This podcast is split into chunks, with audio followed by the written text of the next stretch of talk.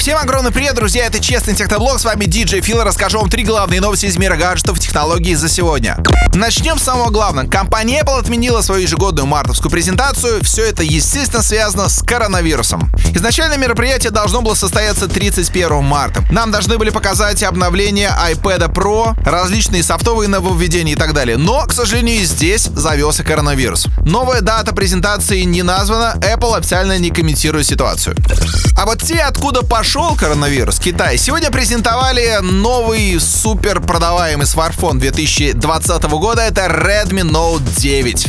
Причем представлено три варианта. Redmi Note 9, Redmi Note 9 Pro и Redmi Note 9 Pro Max. Изображение без проблем вы можете найти в сети. Я скажу, что самый большой — это Max-версия. 6,6 дюймовый IPS-дисплей, разрешение Full HD+, Snapdragon 720G внутри, 6,8 гигов оперативной памяти, стандарт LPDDR4X, это практически самая быстрая память на сегодня, 128 и 256 памяти внутри. Сзади у нас 4 модуля камеры, основная на 64 мегапикселя. Стоимость Redmi Note 9 Pro на версию 664 175 долларов, версия на 6128 215. Самая дорогая версия Redmi Note 9 Pro Max обойдется в 255 долларов. Старт продаж Pro версии запланирован на 17 марта, на 25 марта запланирован старт продаж Max версии. Когда все это дело доберется до России, не очень понятно, но скорее всего в апреле. В Китае провели еще одно интересное исследование, выявили самый подделываемый смартфон в Китае в 2020 году.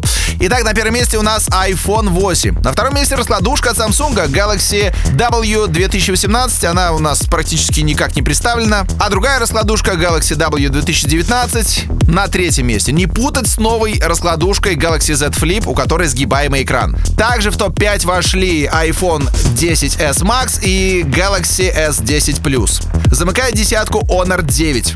Целом на компанию Apple приходится 29,54% зарегистрированных подделываемых смартфонов. Вот такая вот история. На этом у меня все. Меня зовут DJ Фил. Это был Честный Техноблог. Берегите свои гаджеты, они прослужат вам долго.